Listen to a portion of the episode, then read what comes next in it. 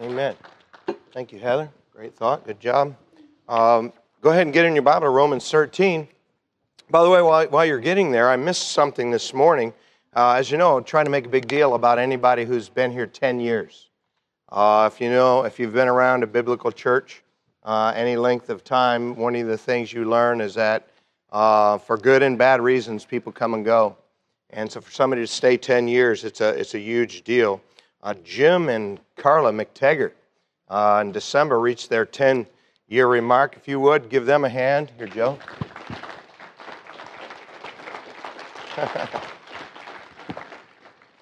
That's a mark of endurance putting up with me for 10 years. It is. I had Carla, she was a teenager. You want to know what kind of a troublemaker she was, talk to me after service. Romans chapter 13. As you could imagine, Carla would have been quite the troublemaker. We're a little past uh, halfway point in our Sunday night uh, series on Bible doctrine. My goal in this series is that as a church family, we would become people who understand why we believe what we believe. Uh, Sunday night is it, it's our church family service, and so uh, this is always extra special to me. And uh, we have committed Christians, uh, faithful Christians who just come in Sunday mornings. But um, if you come back on Sunday night, I, I, do know that you're more serious about your faith. You're more serious about the Lord's church here, and, and I want to help you in a special way and deepen your faith because Christian growth begins by learning what uh, the Bible teaches to be sound doctrine. Christian growth and wisdom, though, continue uh, when we learn why we believe what we believe. And I think, as everyone here is quite aware, the uh, Christianity in America around us uh, has, in recent decades, become increasingly ignorant of key Bible doctrines. And unfortunately, when you become ignorant of Bible doctrine, it makes you more unstable in your spiritual life. And I want you to be stable. And so we're learning sound Bible doctrine. Two Sunday nights ago, we began talking about biblical separation. We talked about the clear command for Christian people to separate from unbelievers and from the world. Uh, Satan is the God, small g, of this world. Uh, this world operates on his value system. And we talked about biblical separation, not just being one directional. We don't separate only from the world, we separate from the world unto God and the gospel. And it is not biblical separation unless we do both. And then last week we continued talking about biblical separation and we talked about ecclesiastical separation. Ecclesiastical separation is the separation of churches from other churches and believers from other believers because of key Bible doctrines that are either ignored or willfully defied. And some of the divisions among uh, those of us who believe they're petty, uh, they have nothing whatsoever to do with key Bible doctrines. And to be quite frank, we need to learn how to get along and play nice. Uh, but there are other divisions, uh, other things over which we uh, break from other believers, and they are over key doctrines, and Christ never intended uh, all of his people to be united physically or one physically until we assemble with him uh, someday in heaven. Now, uh, as I mentioned in each of these, uh, this doctrine is not a doctrine by and large that's taught in American Christianity today, uh, much at all.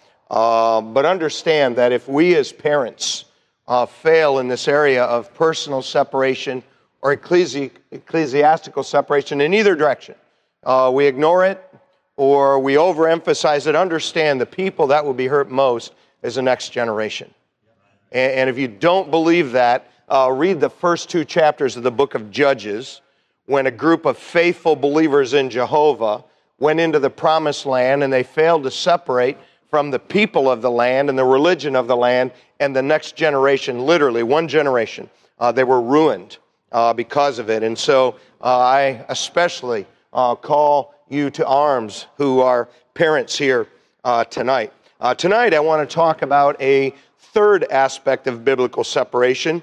Uh, and this aspect of separation is linked with uh, government. We've spent uh, several weeks in the past talking about the biblical role and purpose of government. We've spent several weeks in the past talking about the biblical role and purpose of the Lord's church. Tonight, I want to address the link between those two roles to help us understand what is often today called the separation of church and state. Now, I use the phrase separation of church and state, understanding that it is not uh, a phrase that appears in the First Amendment of our Constitution. Uh, some people, when they speak about separation of church and state, they act like uh, that phrase is a part of our Constitution. It is not. Uh, the First Amendment prohibits our government from making any law establishing a religion or promote, prohibiting the free expression of a religion. Amen. The phrase separation of church and state uh, basically traces back to Thomas Jefferson and a letter he wrote on January 1st of 1802 to the Danbury Baptist Association in Connecticut. That's actually where the phrase comes from. But since we are studying the issue of biblical separation, uh, that subject does bring up a good question. Should there be a separation of the church and state? Or is it okay for the church and state to be linked? I mean, for instance, if Fairfield came to Bible Baptist Church and said, you know what, uh, we really like what you're doing over there, we would like you to be responsible for our court system. Should we do that?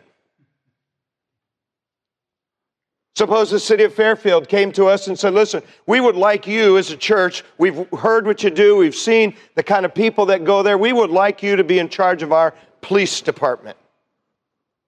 Should we do that? Those are good questions. And understand that throughout history, there have been a lot of different denominational groups of Christians who have linked themselves with government. Baptists have never done so. And every time in history, when some particular group of Christians linked themselves with government, in the end, they ended up, not surprisingly, persecuting and taxing other Christian groups. In fact, failing to understand this doctrine of biblical separation with the government has caused some people on the other end of the spectrum to try to tell us that Christian people shouldn't even be allowed to serve in government.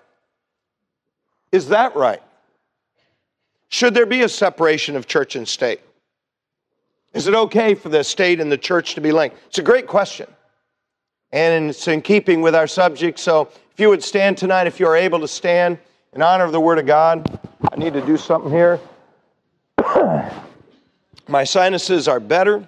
Uh, my Sunday school class advised me to try Dayquil and Claritin and uh, drops of iodine and nose spray, and I got all kinds of advice, everything from cloves of garlic up my nose.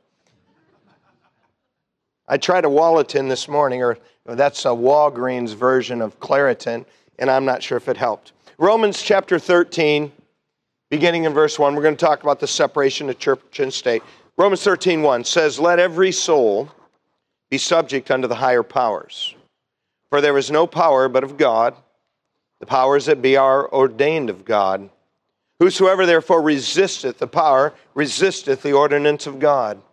They that resist shall receive to themselves damnation. For rulers are not a terror to good works, but to the evil. Wilt thou then not be afraid of the power? Do that which is good, and thou shalt have praise of the same. For he is the minister of God to thee for good. But if thou do that which is evil, be afraid, for he beareth not the sword in vain. For he is the minister of God, a revenger to execute wrath upon him that doeth evil. Thank you. Might be seated. If we're ever going to understand this issue of separation of church and state, we must understand first uh, the role God intended for human government. Understand, God is the one that instituted human government. Uh, God is the one who instituted the home. Uh, God is the one who instituted the church. And so, if we're going to properly understand the separation of the church and state from a biblical understanding, we must first understand what God intended for human government. Now, some people make the mistake of applying the teaching of Jesus Christ to human government. But hear me when I say Jesus did not come the first time to establish a government. He came the first time to fulfill the scriptures, to suffer and die for our sins, because that's what the Old Testament promises. And so if you go to the teaching of Jesus to try to find out how government should operate, you are always going to come to the wrong conclusions. That's not what he was doing when he was here. He came to die. Government is not supposed to be meek. A government is supposed to be strong. Jesus himself said, a strong man armed keepeth his goods in peace in Luke 11, 21. Believers are supposed to be meek. A government is not supposed to be meek. Government is supposed to be characterized by justice rather than being merciful. A human government is established according to 1 Peter 2:12, quote, for the punishment of evildoers. Listen, as believers, it is not our job anywhere outside of our children that parents have authority over or someone who's an agent of the government. It is not our job to punish evildoers. You and I, as Christian people, we're supposed to be merciful, gracious, kind, and loving. It is the government's job, however, to punish evildoers. And though there are a few snippets about human government in the New Testament, we just read one of them. The New Testament is not written to establish a government, it is written to teach the people of God how to live and to show us what Christ is looking for from his churches. If you and I want to understand our Creator's purpose for human government, we must study the two governments God established. The first government God established was the government of the nation of Israel.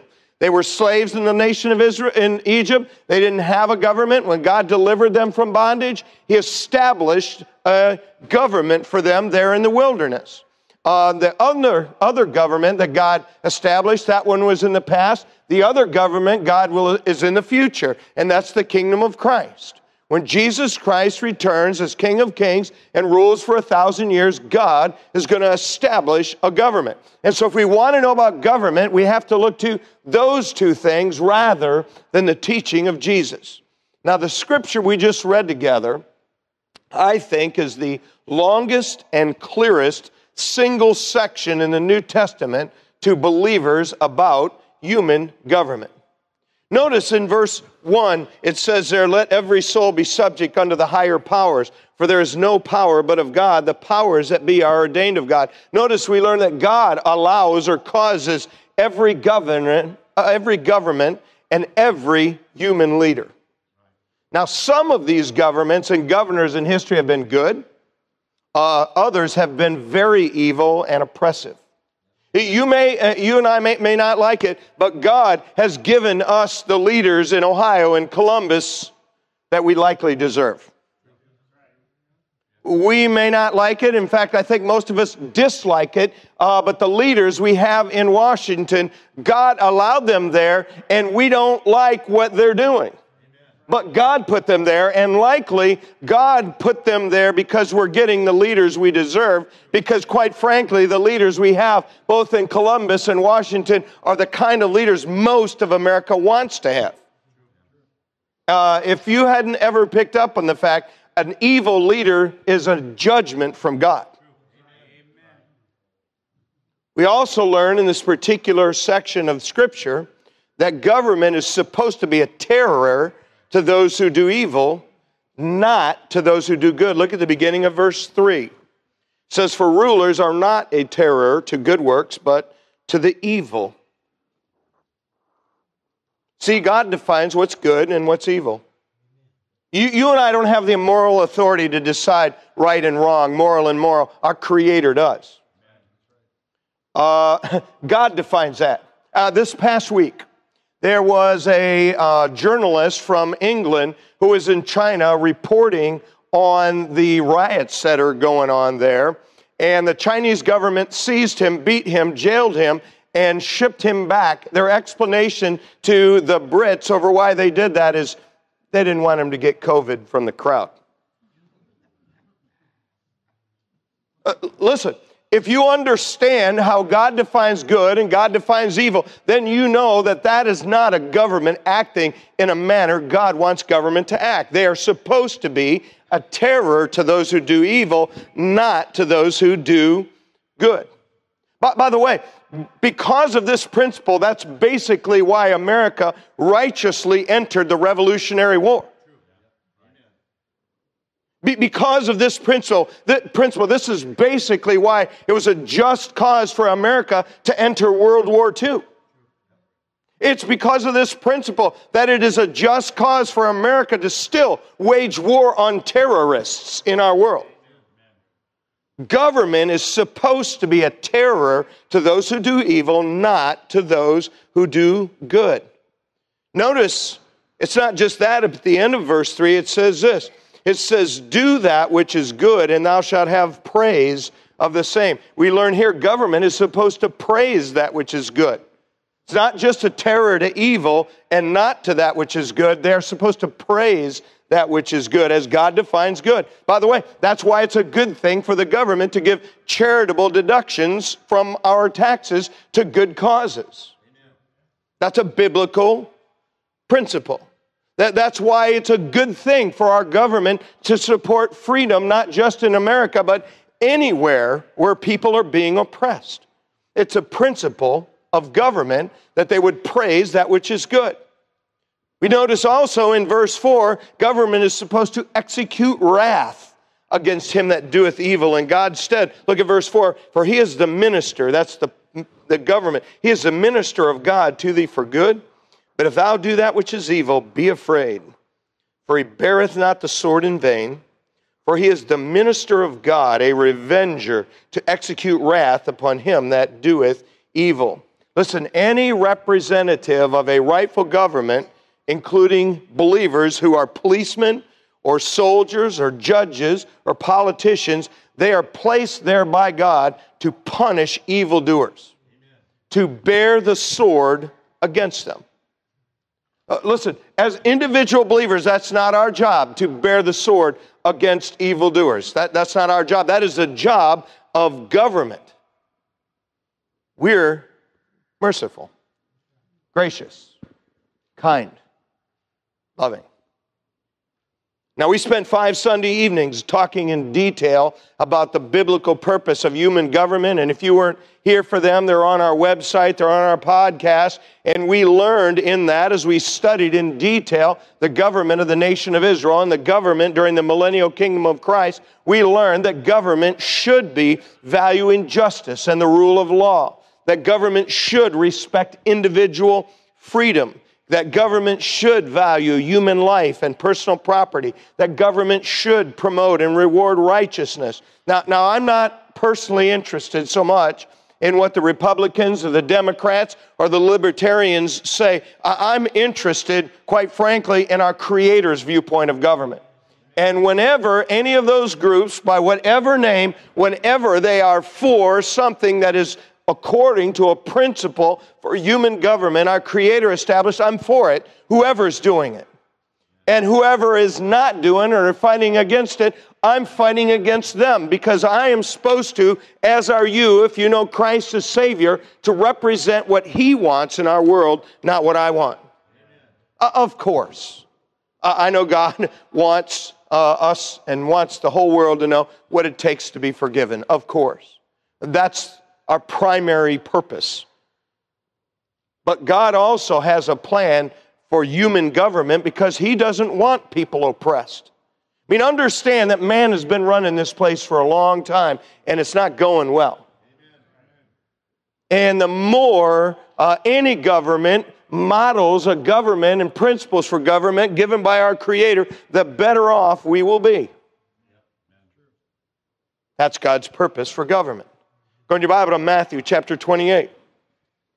And, and basically, all we're, we're doing is laying a foundation to get to our thought uh, because we spent weeks in the details of government. We spent weeks on the details of the role of the church. And we can't even answer the question what is this link supposed to be between the government and the church, between the state and the church, uh, if we don't know what God's purpose for those two uh, organizations, those two institutions are. Uh, we have done this many times and we will keep doing it many times because I want this deeply implanted in your mind and in your heart. Uh, notice what Jesus said in Matthew 28, beginning in verse 16. Then the 11 disciples went away into Galilee into a mountain where Jesus had appointed them. Notice the audience for what's about to happen. The 11 true apostles. Verse 17 When they saw him, they worshiped him, but some doubted. Verse 18 And Jesus came and spake unto them, saying, All power is given unto me in heaven and in earth. How much power is given to Jesus in heaven and in earth? Okay, that is a significant thing. Jesus has all the authority both in heaven and earth, because notice verse 28 is going to begin. Uh, verse 19, I'm sorry, uh, sorry, is going to begin, Go ye therefore. Remember, when therefore is there, you ask what it's there for. Therefore, like wherefore, is a linking word. It links what was previously said with what it follows. Because Jesus of Nazareth has all power, all authority in heaven and earth, notice what is called the Great Commission, verse 19 Go ye therefore and teach all nations, baptizing them in the name of the Father and of the Son and of the Holy Ghost teaching them to observe all things whatsoever I've commanded you. And lo, I'm with you always, even unto the end of the world. Amen. Now, this is often called the Great Commission. There's actually a different version of this because uh, in each of the four Gospels and early in the book of Acts, because Jesus gave his disciples this commission five separate times.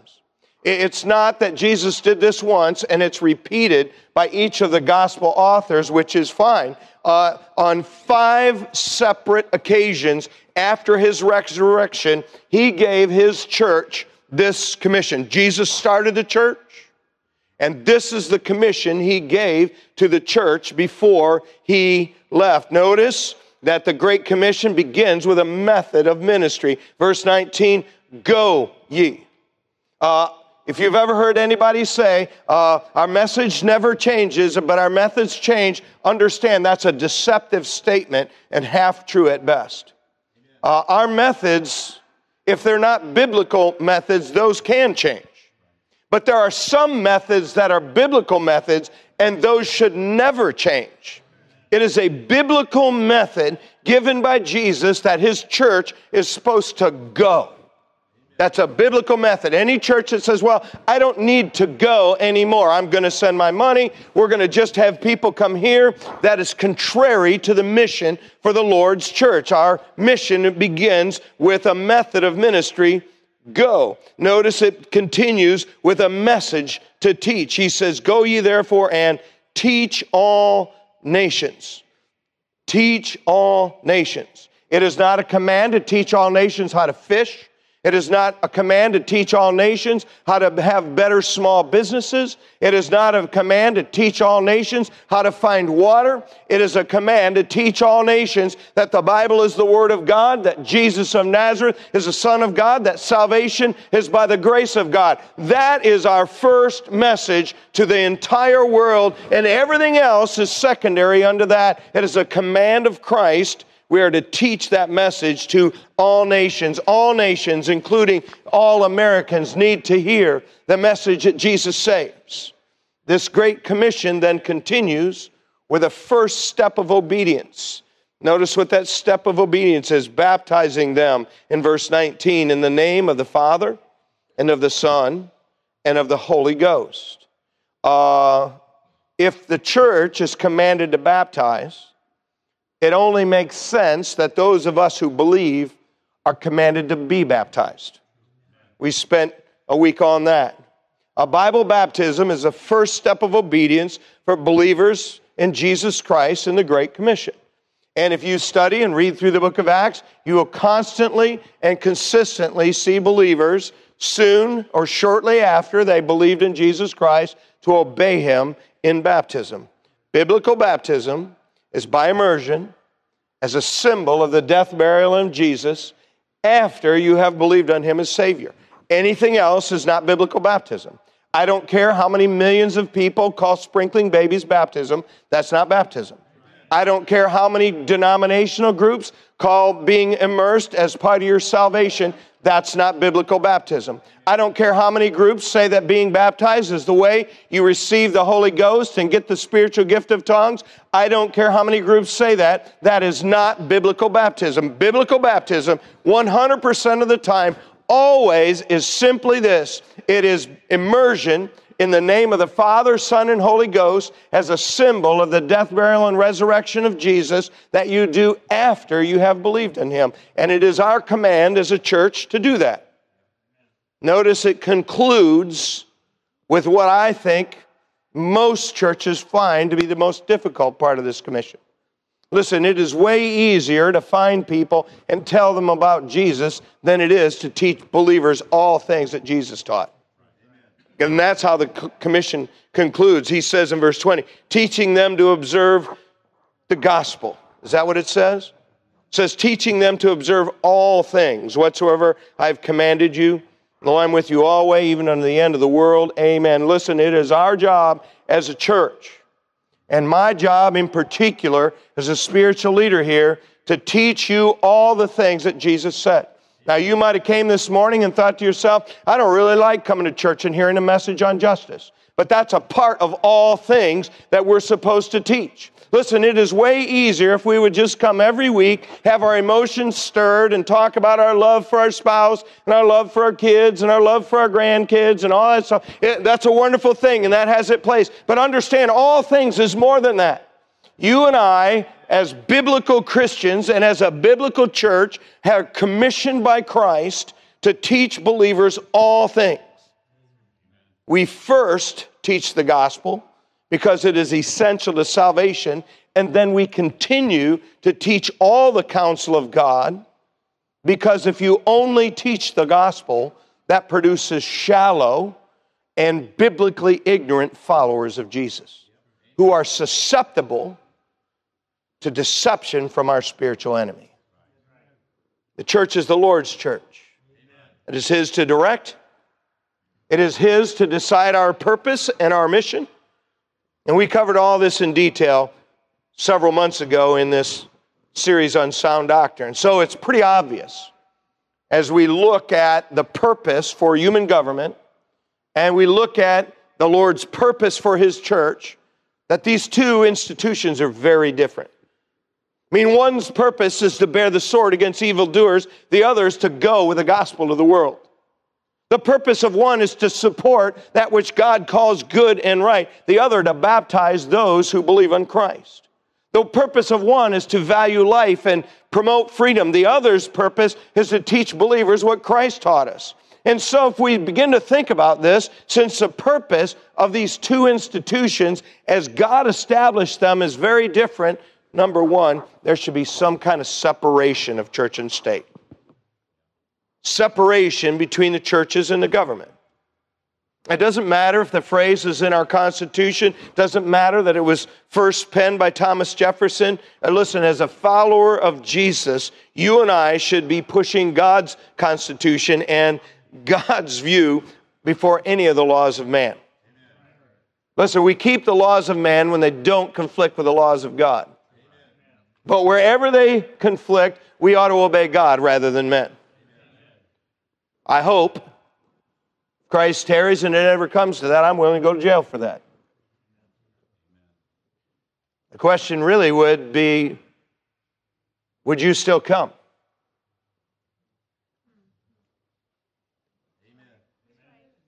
Would you still assemble if they were threatening your job? Would you still assemble if they were threatening your personal property? Would you still assemble? It's a good question. I think all of us wish and would like to think if that day ever comes, we'd have the courage to stand. By the way, those are the environments early in the book of Acts that all the Christians lived under. I hope we'd all find grace to do what we ought to do. So, since church and government have two distinct purposes, they should be separate. Now, understand, separation is not the separation of government from God. God is the one who gave government its authority and the church its mission. And so to take Jehovah and his laws out of schools or courtrooms or assemblies of our leaders, it does not please God. God is not looking for him to be separated from government. The founders of our country understood this. Read anything about history, even a basic view of it, and you'll learn that whenever they assembled to form the basic documents of our country, they had prayer before they, they met. They at times broke and fasted and prayed before they took the next step. Listen, they didn't have the same view of how Christianity should be practiced. They didn't even all have the same view of Jesus of Nazareth, but they did all believe that we had a creator and that the Bible, to one degree or another, was the Word of God and that the God was the God of the Bible. It's not separation of the government from God. Separation is not the separation of Christian people from government. Listen, Christian people can and should work in government if God has gifted and called you to do that. I mean, why not? Why are Christians only allowed to work in, in, in, in factories or offices or, or, or outside? Why? why? There, there's no reason. Wherever God has gifted and called you and I to work and to provide for our family and wherever He's gifted us, it's a good thing when we keep Christ as our priority. And government has no business excluding Christian people. And whenever somebody stands up and says, Well, you shouldn't be able to serve in that office because you believe the Bible and you have faith in Christ, listen, that's out of line. Separation of the church and government does mean that as a church, we never allow the government to tell us how to practice our faith. That's not their business. They have no business telling us how to follow Jesus Christ. They have no business telling us why the church is here. They have no business telling us what we should be doing to, to, to do, practice our faith. Listen, the government has an idea about what the church should be doing. They're just fine as long as we feed the hungry and clothe the naked and, and help the needy. They don't want our message. They don't get to decide that. We have a commission from our Savior to take our message to this world. Not only do they never get to tell us how we follow our faith in Christ, they also, it does mean that as a church, we never accept money from the government. Listen, when the government gives you money, they want to tell you how to spend it. Uh, I believe it is wrong for the government to forcibly take money from one citizen to give to a church or religious organization to do something. The work of God here should be financed by God's people. That, that's the reason that our people, when we have events, you're not allowed to go to Skyline and ask for free stuff. We're not here to take stuff from local businesses. We're here to give things to them. You say, well, Brother Wally, if you would go, they would give you free Skyline things and they would give you free. They would, but that's not why we're here. We don't want anybody in our community to say, oh no, here come the Bible Baptist people. I wonder they're going to want stuff again. Well, listen, God's work at Bible Baptist Church is supposed to be financed by God's people. And anytime the government gives you money, they want to tell you how to spend it, and we don't want to be told how to spend the money. we submit to their right to decide what's safe in public buildings and parking lots, laws bearing the sword against evildoers. But if government tells us to do anything contrary to what our God has said, we obey God rather than men. Say, Brother Wally, you mean if the city of Fairfield came to you and said, We'll give you one of our buses, what would you do? My first question would be, What kind of strings are attached to it? What do you want? Say, why? Because there's a separation between church and state. We don't have the same purpose. Separation of church and government does mean that we as a church, we never accept an invitation for our church to run any aspect of government. Listen, individual Christians can run any aspect of government they feel called and led to, to run. If God has called and gifted you as a Christian and called you to, into that public sphere, do it. If God has called and gifted you to be a manager or to lead in some way in your company, that's fine, do it. As long as your priority stays on Christ. Listen, it is our job to bring Christian value in the light of Jesus Christ to any circle in which He has placed us. Listen, he put Queen Esther at the right hand of an ungodly king in Persia, and he put her there for such a time as she was there. And had she not had faith enough in Jehovah to risk her life for her people, who knows how they would have been saved?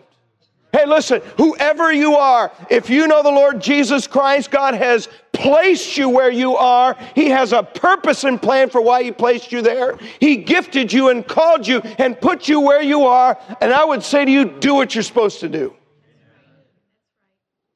But if they come to me and say, hey, would you run the police department? No, sir. Uh, I'm not interested. Would you run our court system? No, I'm not interested in that either. Would you run our garbage collection? No, but we would like to have an extra can. I mean, and I'm going to just sidetrack a minute. You, you, you know, um, years ago, uh, when we got our first garbage contract, it was X amount of money. And then the price of gas went up and they had a fuel surcharge. And then what happened is during the Trump administration, whether he did this or not, I don't know. All I know is gas prices went, went way down. And you know, the fuel surcharge never went away. So I might take the job for a day. But, but any aspect of government, it is not our place to run. We do not have the same purpose. And so there should be a separation of church from the government. A lot of people are not aware that of the 13 original colonies, 12 of them had some colonial denomination. And if you were not a part of the denomination that was like in charge of that particular colony, you paid tax. Everybody in the colony did that, went to that organization. And by the way, the one colony that didn't have that was Rhode Island, who was founded uh, by a Baptist guy named Roger Williams. And he founded it because they persecuted him in other colonies and he didn't want to pay tax to them. And so the first place with true religious freedom was Rhode Island because Baptists have always been freedom loving people. Listen, we do not want to run the government. We do not want the government to run us. We want to be free. Listen, uh, if you want to build a building next to us and say that Jesus is not the Son of God and that the church is a waste of time, that's fine. That's your right to do it. You ought to be free to do it. God made us free. But I'm going to be free to stand behind this pulpit and say you are a heretic for saying Jesus is not the Son of God. And in Rhode Island, you could say whatever you want. All the Unitarians went to Rhode Island because they were free to say Jesus is not the Son of God. And every Baptist preacher in Rhode Island stood behind his pulpit and said, That is ungodliness. That's our people. That's a separation of church and state. We have always believed that.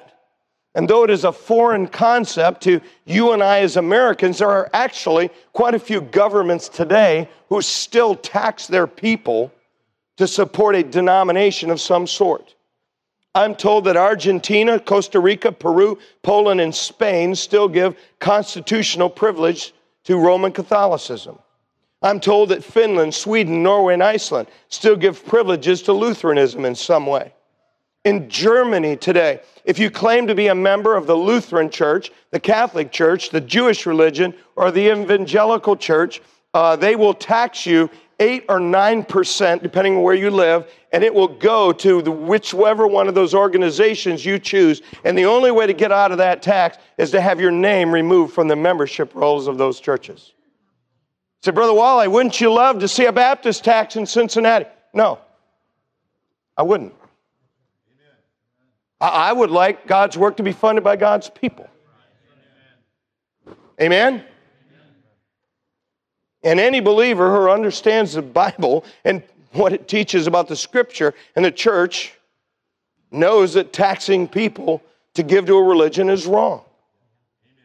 Biblical Christians should stand for the separation of church and state. as those things are properly defined. Since the purpose of the church and government is established by God are very different, here's number two. We need to understand that we have a role as Christian citizens to fulfill. I don't know why, but I understand some Christian people are not even registered to vote, and some who are registered don't even vote. I don't know if it's true. I was going to do a survey here, and as I think I told you one other time, I didn't have the heart to do it. I, I mean, I heard that 40% of evangelical Christians, and technically we're not an evangelical Christian, but we're thrown into that group, 40% of them are not registered and don't vote. And, and I was just curious uh, what that would be here. See, I have a problem because I'm your pastor, I see you through rose colored glasses. And from my perspective, I'm thinking 40%, those slopwads. Man, a Bible Baptist church, 95% of our people are registered and they all vote. And I didn't, you can't stand the answer, you don't ask the question. But the thing of it is, is as citizens, we should promote Christian values and biblical roles at the ballot box and any place we have influence. Um, you may, it was many years ago, uh, they had a, a law uh, that was up for vote in Ohio on whether smoking should be prohibited uh, in um, private businesses. And at that time, we were in the UAW hall, and for the handful of you that were here at that time, it was a smoke filled room. I mean, they'd been having two or three hundred smokers at bingo Thursday and Friday for decades in there, and the nicotine literally had coated all the walls brown literally. And this come up as to whether uh, or not, you know, smoking should be allowed in an environment like that. I, I would get there early every Sunday morning. Every Sunday morning, I would open up all the windows. I would turn on all the blowers on the air conditioners. I would set out all these little uh, Renuzit uh, anti-smoke things, and I would just set them out everywhere to, to make it as best as I could. Uh, but when that vote came up, I, I voted no. Because I don't think the government should be telling private businesses whether they can smoke there or not. Now, listen, when it passed, honestly, in the inside, I was kind of glad. But I thought it was wrong. If the government wants to prohibit smoking on its property, have at it. But if the government wants to prohibit smoking on my property, shut up. That's not your place. We're supposed to vote, vote biblical values, whether we personally like them or not, like in that case. Uh, since the purpose of church and government is established by God is different. Uh, number three, and lastly, we need to understand that both church and government need to fulfill their God given roles.